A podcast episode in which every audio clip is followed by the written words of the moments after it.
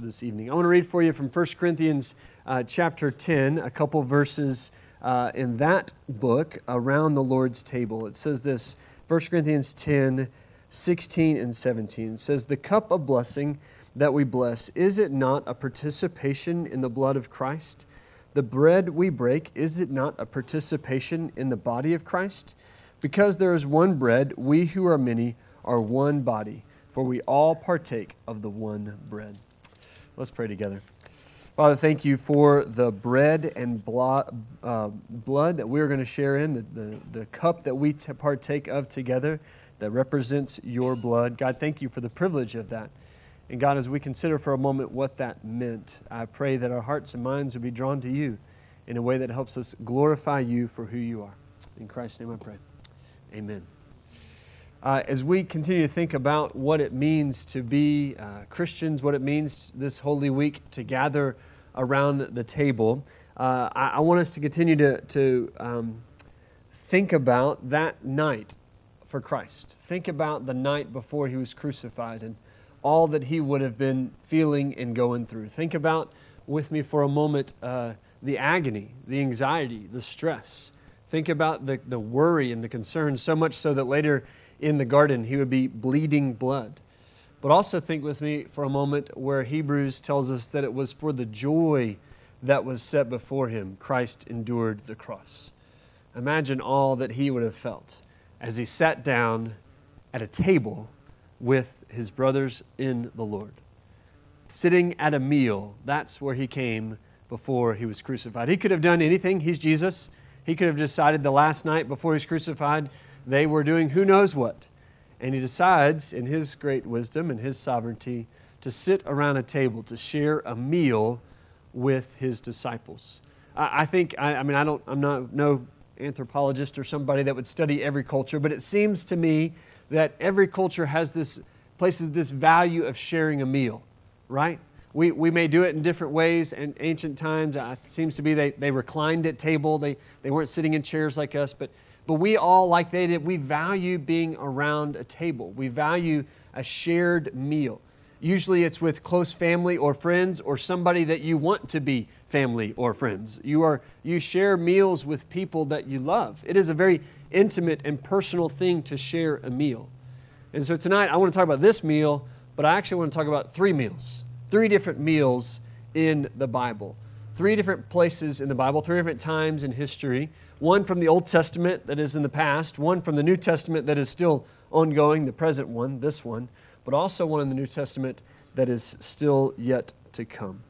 The thing that all these meals have in common is that these are meals that represented fellowship with one another and communion with God. That as Christ calls us at the Lord's Supper, but in each of these meals we'll talk about, they all had this in common. They were about the people of God sharing in fellowship together, and that's pretty special. But even more than that, they were about communion with the one true God of the universe. Perhaps, again, this, I, I, hope that none of this is new for you tonight, but I want you just to dwell on that for a moment. Communing with God around the table. The first meal I want to tell you about and remind you of is the meal that, that came before this one, the meal that uh, this one fulfilled. That is the Passover meal. Perhaps you know that one from, from the book of Exodus. Some 430 years the people were enslaved in Egypt. Pharaoh had come uh, after the, the time of Joseph and enslaved the people of Israel for over four centuries and raised up Moses, a leader, to come and to, to bring redemption and uh, to free the people from slavery.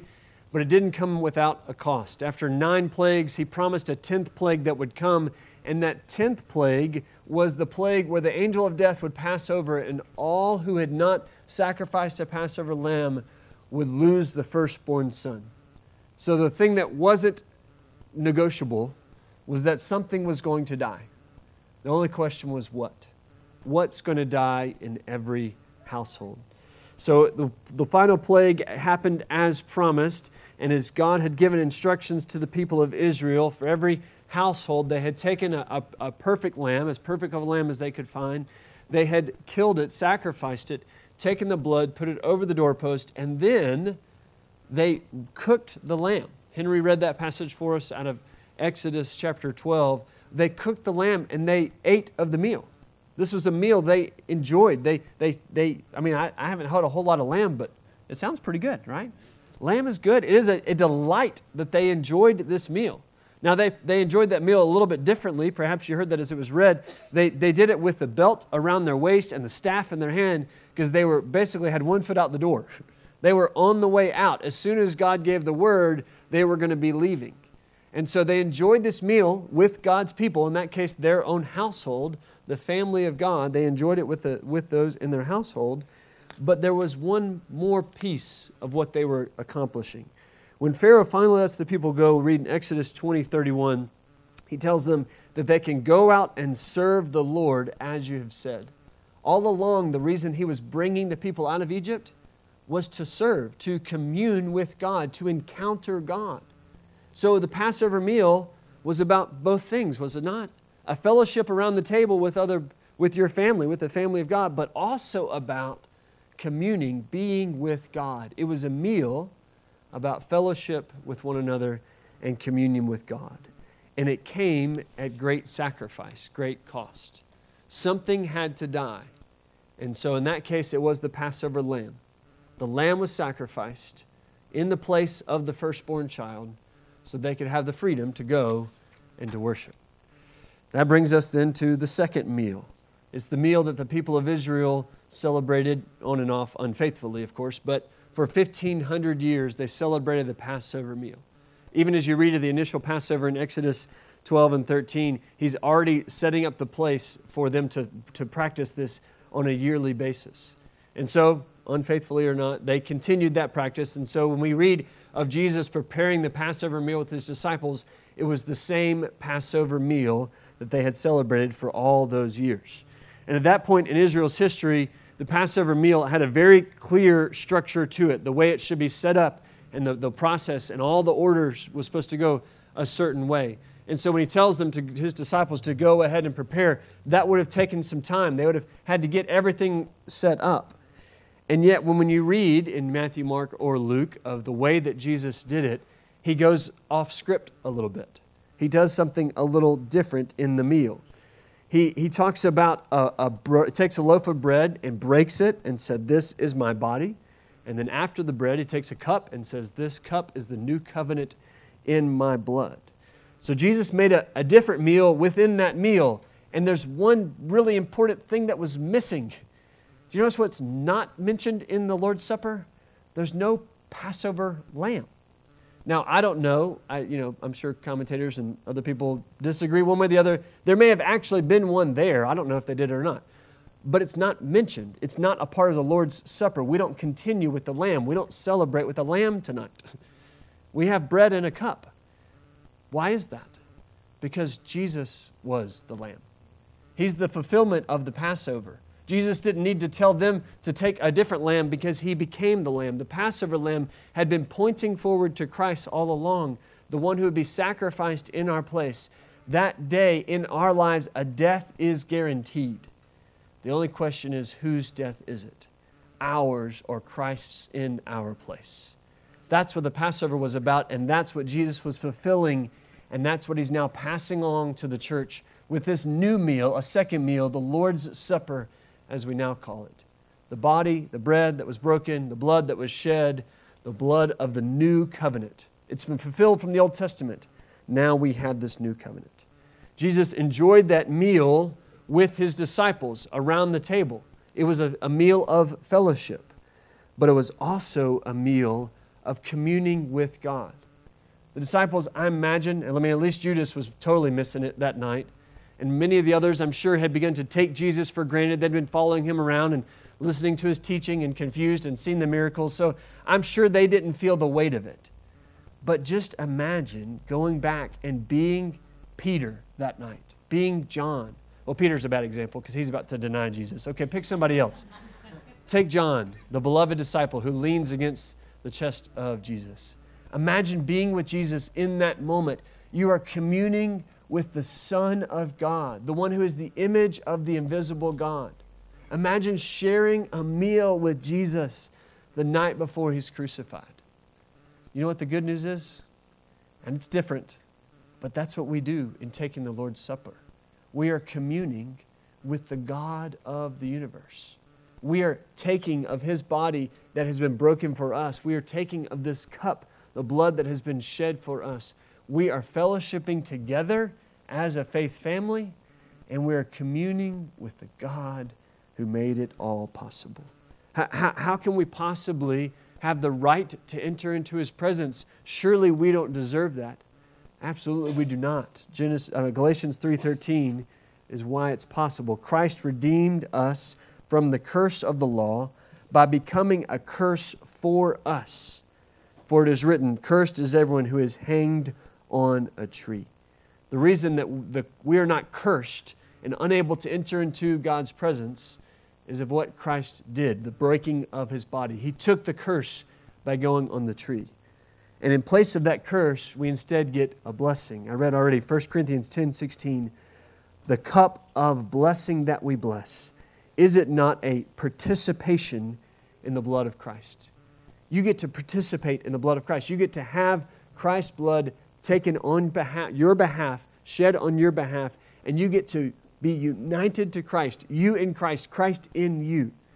That's what we celebrate with the Lord's Supper. When we participate in the Lord's Supper, we're participating in the broken body, the shed blood, so that we can be united to Him. I don't know who the most famous person you've ever been able to share a meal with. Maybe some rich and famous person, maybe just some wealthy person. You know who one of my favorite people to share a meal with is? Having a date night with my wife. Having a meal is such a beautiful and wonderful thing. And for Jesus and the disciples, as, as all the agony that was still to come that night and the next day, I just have to imagine there is a, a sweetness to that moment.